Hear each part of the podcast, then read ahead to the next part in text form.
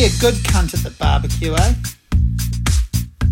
Make sure you're a good cunt at the barbecue, alright? It's the number one thing in life.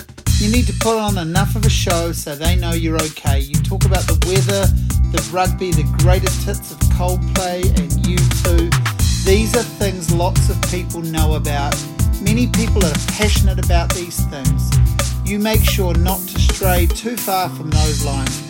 None of that jazz talk unless it's middle of the road and the conversation is specifically about background music.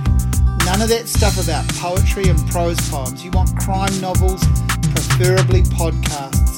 Sometimes now you can piggyback from a good podcast chat into what's in your Netflix queue.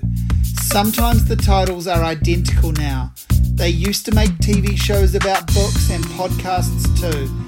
Now they make podcasts about the TV shows, or the TV shows are even made just after the podcast. Anyway, all of this is good barbecue chat, along with prices prices of houses, prices of meat, groceries in general, and sometimes it's good to talk about kids in school.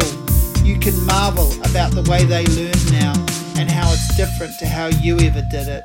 You can make a joke or two about being an absentee parent and letting your kid have too much screen time because chances are your kid will not be there in that same spot as you, will in fact be on a screen somewhere near, or near enough, eh?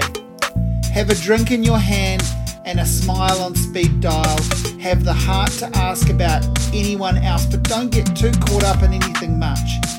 Leave plenty of room and time and space for waving and smiling. Big grins are good. They're good as gold, mate. They're your actual friend in this situation. A genuine mate. Be a good cunt at the barbecue, eh? Don't be an actual cunt. Don't be a dick.